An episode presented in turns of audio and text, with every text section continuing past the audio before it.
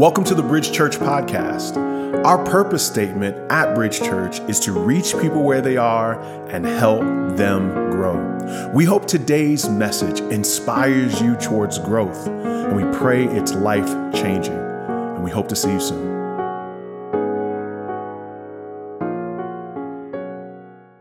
Praise the Lord. Amen. Somebody clap for Jesus. Amen. You may be seated. Amen.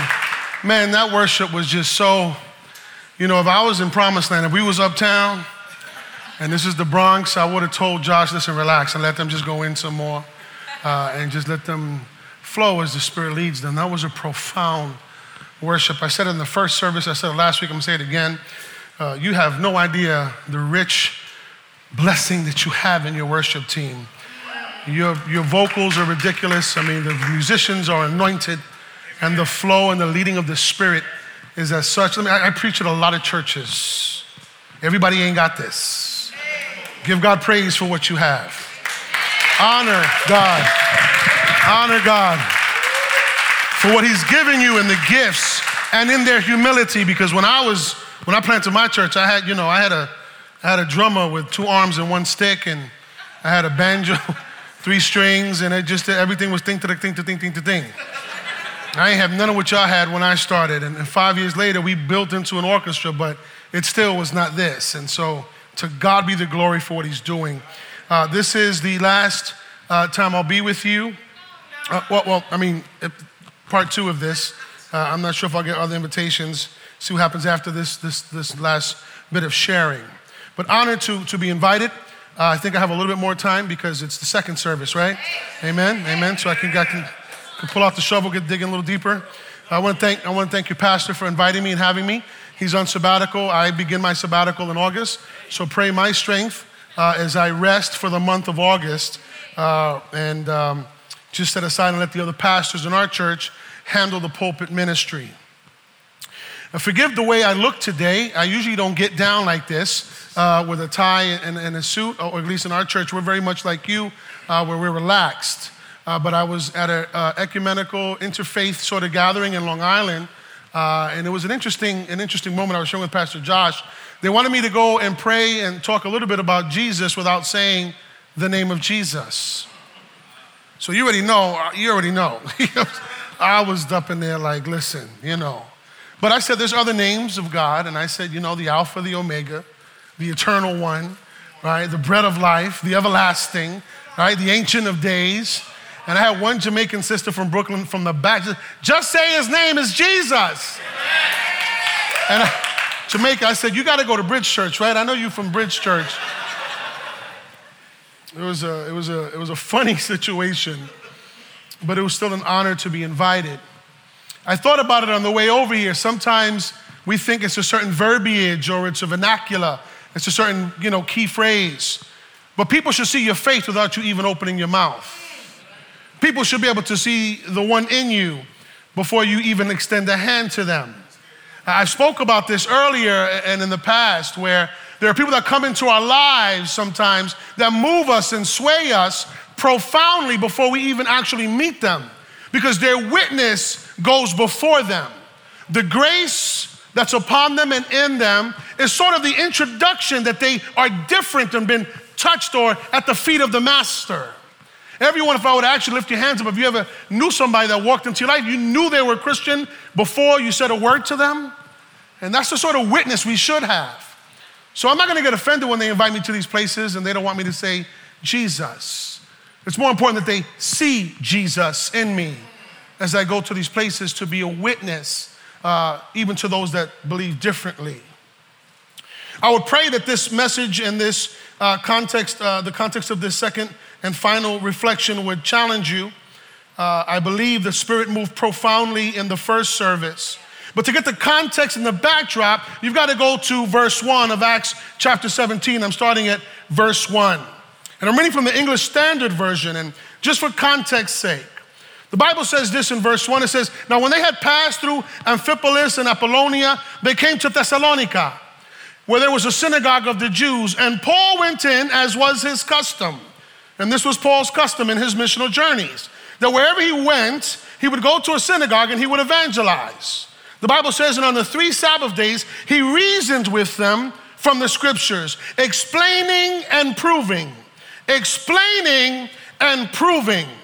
Bridge Church, you are called to explain and to prove the gospel. You are called to explain and to prove Jesus is real to Brooklyn. Explaining and proving that it was necessary for the Christ to suffer and to rise from the dead, and saying, This Jesus who I proclaim to you is the Christ. And we talk about what Paul's intentionality was as he's going through the Middle East. He's stopping, and what he's doing is he's preaching a gospel that is Christocentric, meaning that Jesus Christ is at the center. And because he's being faithful in this ministry, it is starting a ripple effect within the social context. The administration of Thessalonica, which is pagan Rome, takes note that this Paul and Silas are in the synagogue. Mind you, I said this before, and I want you to focus on this because some people think it has to be a huge campaign, it has to be a huge movement. No, it just takes two or three for Jesus to be there. He turns around and has a small Bible study. And in the Bible study, the entire city gets lit. I want to have a Bible study like that. I want to have a Bible study that starts revival in my hood. I want to see drug dealers drop their drugs. I want to see prostitutes get off the corner and accept Jesus as King and Savior. I want to see families come back together in a Bible study. Can you imagine that? Can you imagine at the sharing, at the name above every name, that chains would fall off? We just sang, Let your glory fall in this place. The glory falls when Jesus is high and lifted up. When Jesus is high and lifted up not our denominations, not our affiliations, not our seminaries, not our favorite ministry practice, not our favorite evangelist, not our favorite. When Jesus is lifted up, the furniture in the house is what? Remodeled. Yeah. Furniture don't stay in the same place. The wilderness changes when we lift up the name of Jesus. Paul turns around and it says, and some of them were persuaded and joined Paul and Silas, as did a great many of the devout Greeks and not a few of the leading women. Now, listen, listen, listen to the implication of this last verse. Not only did he preach Christ to the Jews, they were Jews, they held onto Mosaic law. It was in a synagogue, it wasn't a Christian church. He speaks about the Christ and his sufferings. They are persuaded. But then there's other people in the room that are persuaded by what Paul is sharing about Jesus. Who's in the room? Somebody say, Who's in the room? Come on, wake up. Who's in the room? Free people are in the room, slaves are in the room, women are in the room. Jesus crosses social lines. As the gospel is preached, the gospel moves. And too often, and I said this, too often the gospel is moving into places the church doesn't want to go because the church is too dignified, too holified, too tongues speaking and too spirit dancing. Yes, I said that. And I come out of a reformed, I, I am reformed charismatic, but I come out of a charismatic Pentecostal formation. But I understand that it's got to be a lot more than feeling. Come on. It's got to be a lot more than theatrics. Where's the power? Where's the transformation? Where's the anointing that breaks the back of the enemy? Where's the miracles, signs, and wonders? I believe in a Jesus that can still save the lost. Somebody say amen. I believe in a Jesus that can still change a life, set captives free, transform a worldview, and bring people into a place of peace. I believe that there's a Jesus. We need to stick to biblical Jesus. Because I think there's another Jesus out there. I think there's a few Jesuses out there. There's a Jesus that's silent around the racial tensions that we see in America. I said that, I'm gonna say it again. This Jesus sometimes is pictured, almost looks a little bit like Max von Sydow in The King of Kings, 1971. Got his head tipped to the side with the crown looking like it's a, like it's a hat. one drip of blood and he's blonde hair and blue eye. Let me help you with this, brother. There were no blonde hair and blue eyed Europeans in the first century church. So the very depiction of the Jesus that we see commercialized looks very different from the Jesus that we find in the Bible. We got to come back to biblical Jesus that hasn't been colonized and co opted by a European agenda. Did you hear what I just said? We got to come back to the text. We've got to leave the falsehoods and the heresies alone because it is heretical to be silent in the presence of another person suffering. Soong-Chan Rah, mentor and friend, says to me from uh, North Park Theological Seminary, he has a book, Lamentations. I highly recommend that you read it. He says to me, Michael, you ever want to find ministry? Listen for the weeping, listen for the crying, listen for the voice of the woman gagging on her own tears as they strip from her the baby from her bosom at the border. Listen for the grandmother that's fighting in court on Center Street for her baby boy that just got taken into the tombs. Let me translate that because not everybody up in here know what the tombs is. But the tombs is that holding pen when they, when they arrest African American teenagers for, for crimes and throw the book at them in a judicial system that's not for them. And they throw them and they hit them with five years probation uh, at 15, 16, 17 years old, knowing that no 15 and 16, 17 year old is in their right mind anyway. And that they're gonna infract soon, violate, get arrested, go to the joint. That's the way the system is set up. There's a Jesus that addresses and speaks to that system. There's a Jesus that's concerned about black boys in mass incarceration. There's a Jesus that weeps and laments at the exonerated five that got caught up so many years ago when I was a young man. Weeps and laments that these young men's lives were taken from them and to go to a level four facility for a charge of rape is to have a target on your back. You cannot sleep. You cannot shower. You cannot eat. You are never safe. But you're 15 and you're black. There's a Jesus that cares about that issue. Somebody say amen. amen. There's a Jesus about the Holocaust of black women that are missing in this country and First Nation women that are missing in this country. There's a biblical Jesus. There's a biblical Jesus that Paul is preaching and that the gospel is moving and it transcends social context, social reality, and even economic class. Because free and slave in the same space hear the same message, come to the same Christ. Not of the same tribe or the same language or the same economic class, but they have the same transformative, redemptive experience at the preaching of the gospel of Jesus Christ. Can I teach this thing? And what happens is that we, oh, too often, we take a hermeneutic of, select, of, of a selective hermeneutic, and we want to say that faith itself is a private matter. It has no purpose and no place in public dialogue.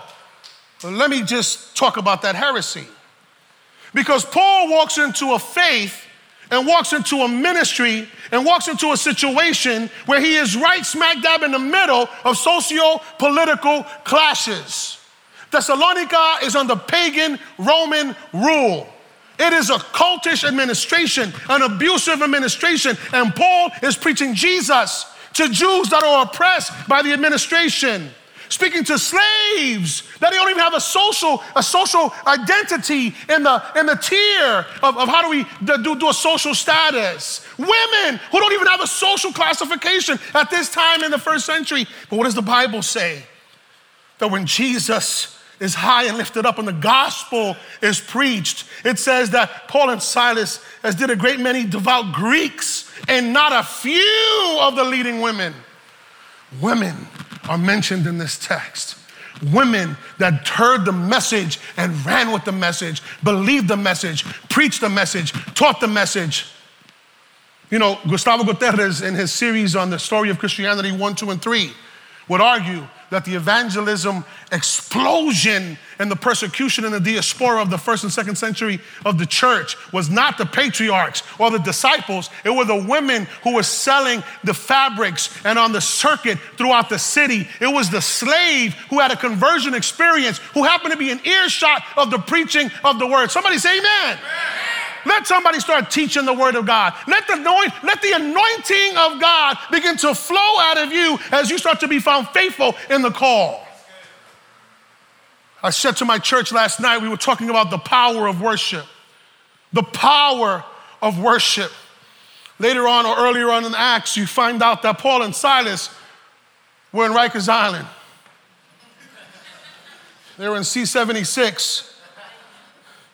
The Bible says late in the midnight hour, Paul and Silas were in the dark. This text says late in the midnight hour to let us know that when we're supposed to really get into some real worship, when we're supposed to bring down the glory of God, it's not when everything is going well, it's late in the midnight hour. What happens? Paul and Silas start to do worship late in the midnight hour. C76, bottom bunks. They start to worship, the Bible records that the entire prison starts to shake and that every prisoner door opens up. Let me tell you something, son. When you start to worship on one side of your house and people are getting delivered on the other side of the house, this side is with me. I don't know where this side of the church is.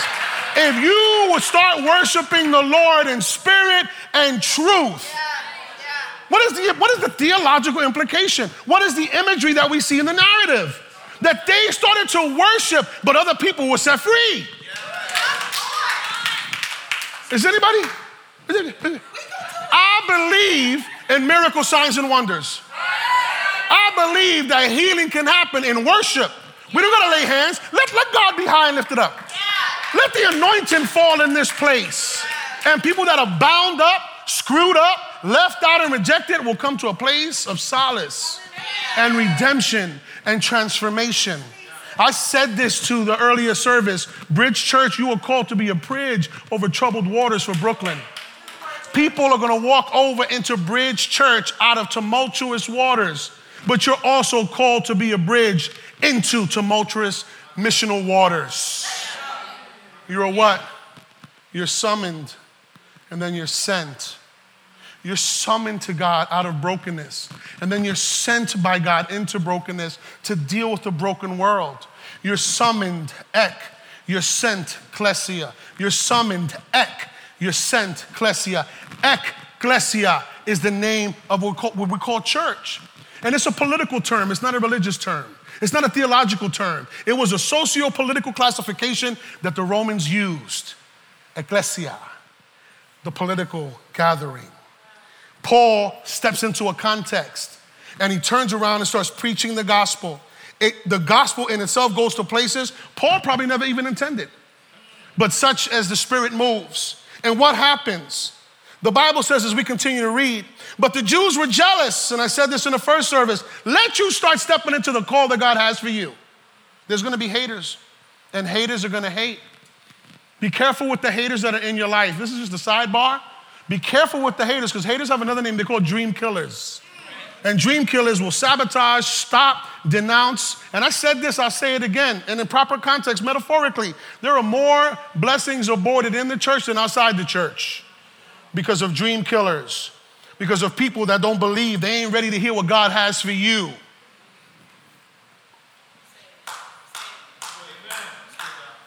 But the Jews were jealous and taking some wicked men of the rabble, they formed a mob and set the city in an uproar and attacked the house of Jason, seeking to bring them out to the crowd. And when they could not find them, they dragged Jason and some of the brothers before the city authorities, shouting, These men who have turned the world upside down have come here also, and Jason has received them, and they're all acting against the decrees of Caesar, saying that there is another king, Jesus. Do you see what the tumultuous issue is in this narrative, in this, in this pericope, in this paragraph? The challenge is political. They're saying that Paul is speaking against Caesar, and he was. He was saying, Caesar's not Lord, Jesus is Lord. Yeah. And at that very proclamation, it went against the system, it went against the administration. It went against what the status quo was in the colonization of Thessalonica and the people that lived in that section of the Middle East. The gospel will put you in a place to face clashes. If you're called and you're being found faithful in ministry, guess what? Ministry is always going to lead you to a problem. Always. You know, today we've got three charter schools, two in being made, built. $100 million in, in edifice and an educational uh, uh, activity in the next three to five years. To God be the glory. But that comes with problems I ain't never seen before. I sign checks that I'd be like, is this check legal to sign? Because there's so many zeros behind it on the down payment of a plot of land. Wait a minute, I gotta sign this check? Because there's waters I've never been in before. But that's the call. It's bigger than me. It's bigger than my accounting system. It's bigger than anything I've ever done. We planted seven churches out of a chapel service. A chapel service turned into a church. A chapel. We never woke up and said, let's go to Exponential and start church planting. That wasn't the idea. We just wanted to deal with the adjudicated youth that were coming back into the South Bronx. They heard the gospel message in our office. And when we sent them to the church, the church was too sick to embrace them. I said that sick. Because any church that will not embrace a newborn infant in the faith, there's something wrong with the church. Did you hear what I just said? We cannot choose who the Lord brings to us. Our job is to embrace them, to love them, to educate them, to empower them, to allow the Spirit to mold and shape them, to disciple them, so that they know and learn the voice of the Master. Paul starts a ripple effect throughout Thessalonica. They come and they arrest Jason. And after they take Jason to central booking in downtown Brooklyn, they turn around, they then turn him out and say, You got to give us money for us to let you out. We're gonna, you're going to get bailed out over here. And when they take the money as security from Jason, then they let him go. This whole thing can be seen as a, an imagery of some of the stuff we see on TV today. Because if we as the church don't have Christ at the center, we're gonna be silent about the issues we should speak about, and we're gonna speak about the issues that we should be silent about. If Christ is not the center, but a denominational agenda, we're gonna push the denomination instead of pushing the kingdom of God. If Christ is not the center of the church, we're not gonna turn around and feed the homeless, love the homeless, engage the homeless. We're gonna turn the homeless away. If Christ is not the center of the church, we're gonna have a very one sided, individual, right? Consumeristic ethos in our community. No disciples. And I said this in the last, in the last service. There are some churches that got the wrong type of leadership. And what happens is you got more transients in the church than you do in the subway system. You got more people coming out and through the church with an attitude, no transformation, no formation, no salvation, no conversion, no baptisms, walking into a world still broken. We are not supposed to be a place that's a turnstile, for, spiritually speaking. We should be a place and a destination and an extension of the kingdom of God. Somebody say amen if you agree with that. I should not be coming to the church and getting locked up. But that's what we see happening today when we embrace a narrative that is racist, when we embrace a narrative that is colonialistic, when we embrace a narrative that is silent and neutral on the issues that break God's heart. There's no justification of the language used against Brother Cummings, one of the, long, the, the last standing that marched with the Dr. Martin Luther King, or the atrocity of the narrative that was spoken against the place where he comes from and he leads as a, as a voted in politician. I say, oh, this guy's getting political. No, um, this is still theology. Check this out. When we allow public curses to be spoken over a people group, and we don't defend those that cannot defend themselves, and we don't stand up for the right, what happens is that we are now allowing oppression to happen. And that is sin. James says it clearly. To him who knows right and does wrong, to him it is sin. It's not my word. But for us to allow language that paints a picture of a people group. Brooklyn, let me, let me, let me, let me spit this straight up. It wasn't that long ago when this section of Brooklyn was called rat infested, rodent and vermin filled, heroin addicts, crackheads, prostitutes, dope fiends, crime, poverty, abandoned buildings. Brooklyn is Brooklyn. And gentrification doesn't necessarily mean that you've gotten better. It just means that you got a pretty mask on. And that's the problem with gentrification. It dislocates the indigenous, misappropriates the most vulnerable, leaves them hanging and destitute, displaces them, which is the history of colonization. Coming into a context, how do we take it over? Evict them, destroy their churches, destroy their social gatherings, destroy their educational institutions. Now they've got no place to go. Let them work that out themselves. I highly recommend Willie Jennings, A Christian Imagination. I wept reading that book, but it empowered me as I looked at this text. What are the homilies and what are the, the intentional rhythms that you see in Paul? Next slide. As he moves in ministry, there are certain harmonies that we should see in every healthy missional church. The first one is this that the gospel is being preached, a gospel that's Christocentric but spirit leading, Christ centered but looking for the Holy Spirit's leading, Christocentric but spirit leading. That means we believe in the name of Jesus, but we lean on the Holy Spirit for discernment, for leading, for guiding, for loving, for discerning momentum and missio dei for us. We want to take one person of the Trinity and kick out the Father and the Holy Spirit. That's what you see here. You see patriarchal systems that dismiss the Son and don't even talk about the Spirit. A deconstruction of the Trinity is part of the problem with American evangelicalism today. I'm probably speaking a little bit too academic for some people, but please, please do the research. Ultimately, we have to have a balanced Trinitarian theology that understands the narrative and what the preaching of the gospel is. There are too many, and I'm not here to slide any denomination, any church, but I've been in ministry three decades. I've seen some things, been some places, witnessed some things. There's too many churches facilitating exegetical malpractice today because they don't go into the text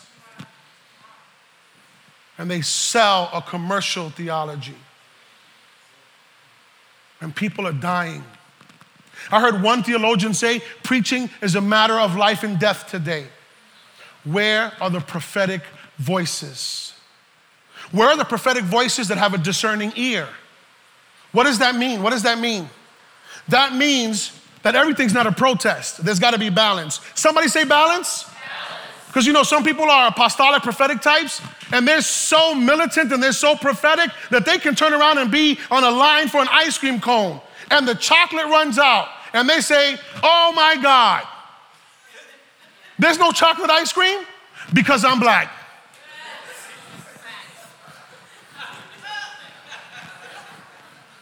Can I kick it? Oh, now you mad at me because I said that. Oh, you mad at me because I said that. Right?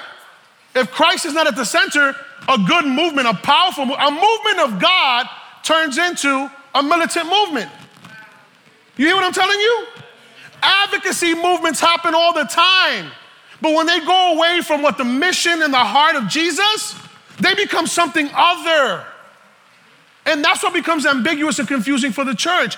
Paul never leaves the mission of preaching the gospel, of lifting up the name of Jesus, boldly going where the Spirit led him, boldly professing the name of Jesus. Oh, we serve a Jesus. The text, Jesus, has an issue with mass incarceration. Jesus has an issue with babies being stripped from parents at the border. Jesus has an issue, an issue with any law that's going to oppress any people group. This is not liberal theology. We serve a good, good father. Somebody say amen. amen. He doesn't choose one child over the other. He loves us right where we are. Somebody say amen. amen. The church that is led by the Spirit is not just a good preaching and teaching and disciple making church, but it is a place where supernatural doesn't become the norm, but is definitely a rhythm of regularity. There should be supernatural testimonies happening in every house of the Lord. People coming to the Lord and their lives being changed forever. You know, I could testify. I could testify. I'm 30 years in ministry, still married to my wife, got all my kids, three pit bulls. To God be the glory. In ministry, have ordained and sent out men and women across the country. To God be the glory. But if you would have met me when I was 17 years old, I had 15 bags of crack on me. If you would have met me when I was 15 years old, jaded from visiting my mother and my father in prison. And it wasn't deep Calvin theology that moved me. It was a small little Pentecostal church that believed in the blood of Jesus, that pulled out Goya oil.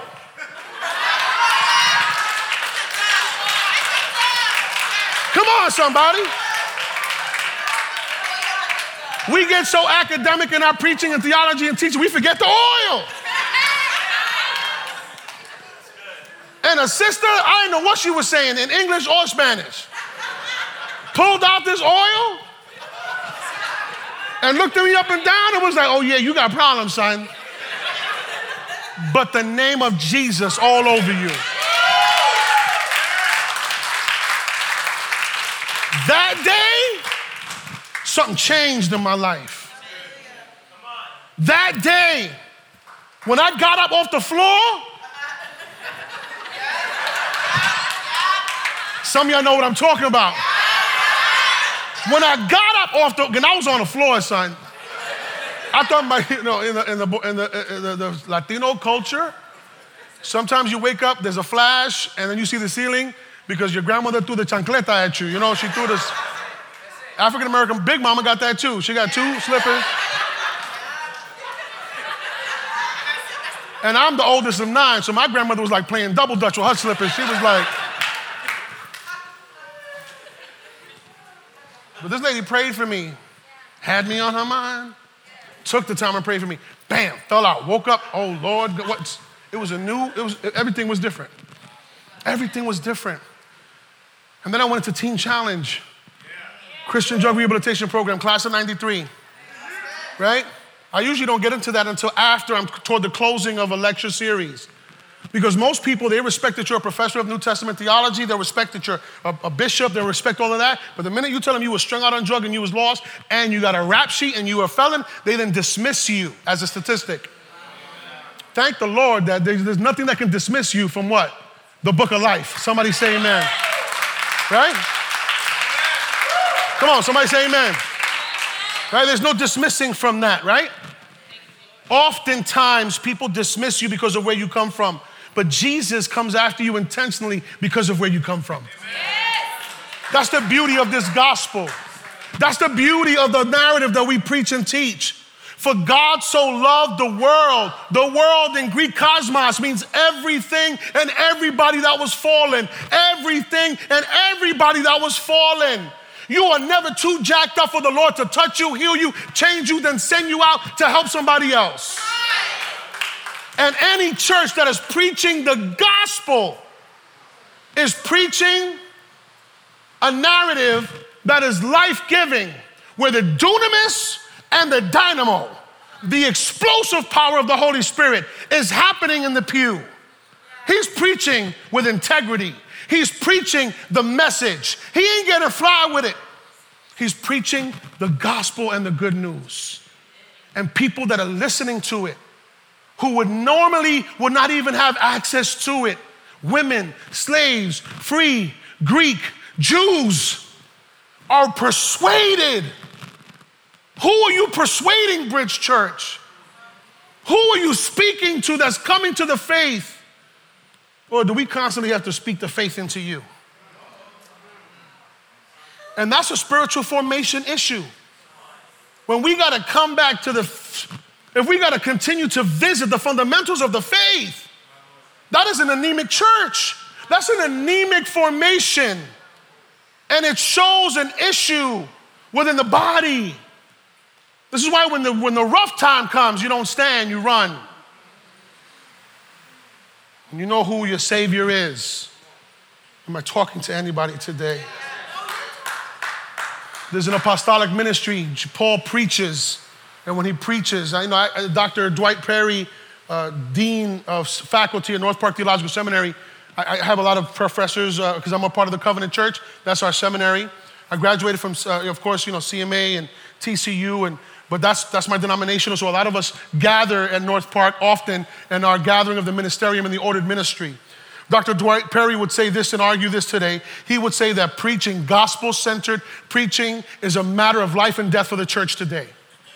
It's a matter of life and death for the church today.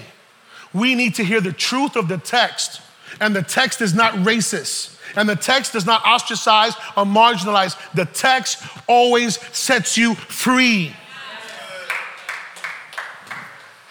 Gospel was being preached. Second bullet the gospel was being taught. The gospel was being taught.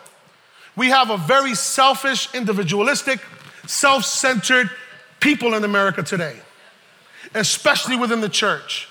And the minute a pastor starts really preaching and teaching it hard, let me tell you something. When Jesus preached, he upset everybody that was in the church. Let me help you with this. The institutional church of the first century, the Pharisees and the Sadducees, every time Jesus opened his mouth, he what, what, what? They were upset. They wanted to stone him, right? He would walk around, you brood of vipers. This is how he talks to the institutional church. You brood of vipers. Who warned you of the judgment to come? They were always asking him questions when he would get live like that, you know what I mean? When he would get East New York like that, you know what they would tell him? They, would, they would tell his disciples, but why does your master eat with those types of people? because he was never with the status quo. Paul doesn't acquiesce to the administration. Paul is not silent in the presence of a pagan administration. Paul preaches the truth, and whoever hears it and accepts it and receives it, he loves and accepts them into the kingdom of God. Church, your faith is a matter of public forum. I'm not saying go out there and argue with politicians. I'm saying that politicians, you should be so under the anointing and the power and the grace of the Holy Spirit that politicians are seeking you out for wisdom, that they're seeking you out for leadership, that they're seeking you out to be the response to the broken communities in your society. That you, as a person of color, of African American descent, a descent of royalty, they should be coming to you in your project building seeking your royal guidance and leadership. Some of you say, man, this Latino, he's really pro he's pro African American, right? Don't clap too hard. Let me help you with that. Let me help you with that. Let me tell you why I'm like that. Because I'm black Tino. I'm mixed. I'm mixed. And I don't hide that I'm mixed. My father came from Manatí, Puerto Rico, a, a, a pueblo, a campo on the island. But my mother, they came from North Carolina and St. Louis. You know what I'm saying? What does that mean? That means I love arroz gandules and grits. Collard greens, biscuits and gravy. Somebody say amen. But what does that mean? That aside, that I'm I'm made up of two oppressed DNAs right? Two people groups that have been oppressed by the dominant culture. That aside, when you study the history of the island, the Spanish conquistador, pagan administration, brings about the what? Black Egyptian slave to the island of Puerto Rico to what? Be enslaved with the indigenous Taino Indian. And then those three cultures make up what you see before you. Any Latino Caribbean that denies Africa does has not read and don't understand who they are. Because I'm black as black as you are. And I own my blackness and my Latinoist. That's right. I own both of them. I'm a black man that speak and understand Spanish. I speak three tongues, heavenly tongues. We ain't gonna talk about that here. The gospel was being taught. What happens when people start to learn? What happens when people start to understand their heritage, their background? What happens when the poor start to get educated? What happens when they have exposure to the same resources as the dominant culture? That's what Paul was doing. What happens when they start to understand that this is not just a nice guy named Jesus, but he's in the line of David? And Torah says this about David and the promise to David that there will always be somebody at the right hand of the Father because of God's promise to Abraham. That's education, that's history, that's social studies. I never thought I'd get into doing charter schools because that, I'm, a, I'm a pastor. I'm a pastor and I'm a clergic, right? I'm a clergy person. That's not what we do. But when I started to read the text, I said, no, no, no, no, no, no, no, no, no, no, no, no, no, no, no, no, no, no, no. To study theology is to study missiology. It's to study anthropology. It's to study hermeneutics, sociology. It's to study history. It's to study exegesis and intertranslation from the original text, Latin, Greek, Septuagint, Masoretic texts. It is to study every discipline. And we don't have enough pastors that are dedicated to the discipline of the word. And because of that illiteracy and that anemia, you have a silence. The other side of that coin, which adds tension. I'm gonna say it. I said it to one brother who was very honest. I don't know who that white pastor was that came to me in humility, and I just, uh, Garrett, his name was Garrett. Is Garrett still in the building? Garrett just touched my heart, touched my heart. He turns around and he says, You know, I wanna, I'm white. I'm white. I said, Yeah, I noticed that you're white. He said, Yeah, okay. I said, Okay, so we're seeing things clearly. You're white. He said, But how can I, without selling, without, without sounding like I'm ingenuous, disingenuous, how do, I, how do I? I said, Brother, take a posture of humility. And if you're called to the Bronx or you're called to Brooklyn, then take a posture of humility and then learn from those leaders who have gone before you who are indigenous to the community. Go to the Church of God in Christ bishop and say, hey, can I be a student under you? Go to the, to the Baptist church or to the Assemblies of God church, Latino church. Go to the Asamblea Cristiana church in East New York. Sit under that pastor for a little bit. Talk to that pastor. Get his thoughts. Get his theology. Get his missiology. Find out their history. Find out where, they, where they've made success. Find out where they've struggled. Become a student of your missional context before you go in there and try to bring a white Jesus. And he says, I'm not trying to bring a white Jesus. I said, we all, we're taught and conditioned to bring a white Jesus. Once again, this is not social gospel. This is not cultural Marxism. This is the text. Our American Christianity has co opted and colonized even Jesus because he was not blonde hair and blue eye. He looked more Dominican than anything else. And he had an afro. He might have been a little bit Jamaican. He had locks, the Bible says. Some of y'all ain't laughing at that. You ain't got to laugh. That ain't my opinion. Isaiah said that. You can argue with him. See, you see how I just did that? Almost sarcastic, egotistical. No, no, no, no, no, no, no. But that's the problem. The minute a person of color starts to unpack the lineage, the cultural reality, the oppression, right? The systemic intentionality against people groups that are on the margins, then we are then what? An angry black man or an angry brown man. So don't argue with me if you think I'm angry. Go and argue with Isaiah a thousand years ago. I probably will never be invited back to this church. But I will have been found faithful with what God told me to tell you.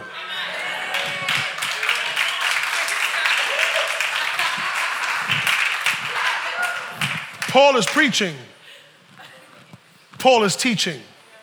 And those two dynamisms transform a community. They transform a community. They make a community become one.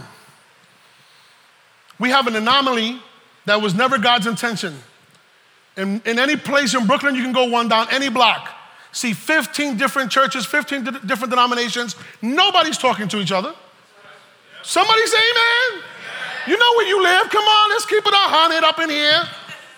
It's the same thing in the South Bronx. Nobody's talking to each other for whatever reason.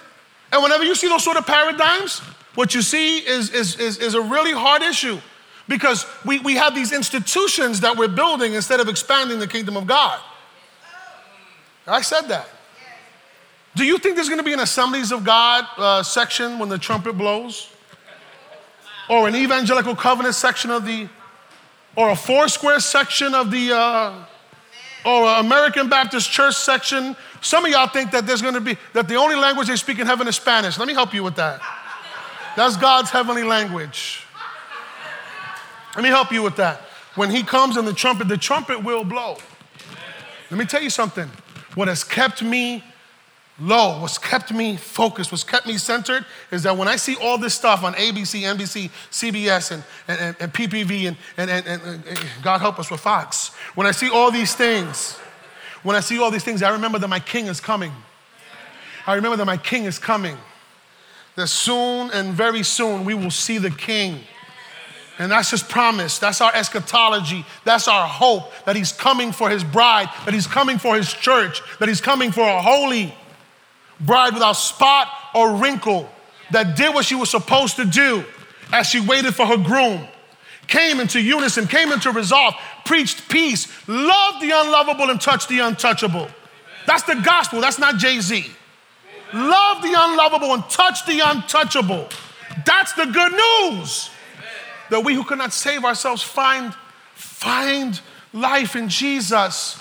Paul preaches, Paul teaches. Third bullet, and then Paul moves in this ministry of apologia. And that doesn't mean apologize, but it's the defense of the gospel, it's the explanation of the gospel.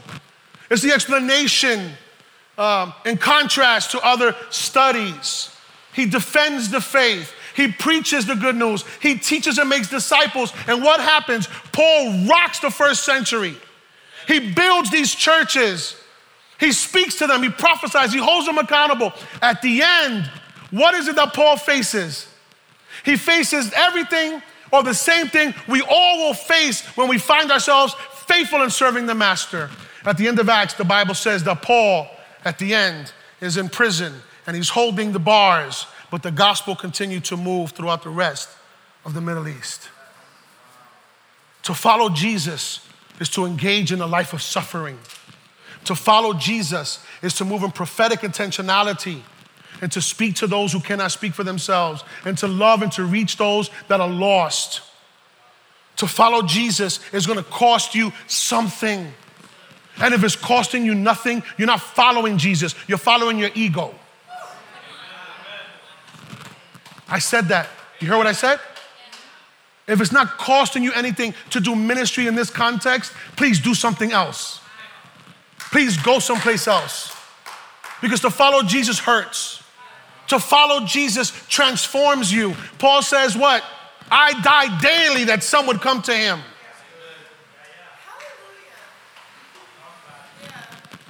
But that's not the gospel people want to hear.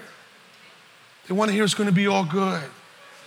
They want to hear there's no racism. They want to hear mass incarceration is not a problem. They want to say that it's Obama's fault that all this stuff is happening with immigration. As if there has not been an immigration issue from day one of America. The king is coming. And we see in Acts chapter 17 that our faith is a public, something should be seen public, something that should be a, a movement. Bridge, you are called to be a bridge church over troubled waters. But as people that are broken come here and find resolve and find healing and find redemption and find new life, they should then be sent over the bridge into troubled missional waters. So you receive the broken. And as they're healed, and sometimes they're gonna leave here and they're not all the way healed yet. Let me tell you, I can testify. Sometimes the Lord leaves you with a limp. But as He gives you a limp, He changes your name.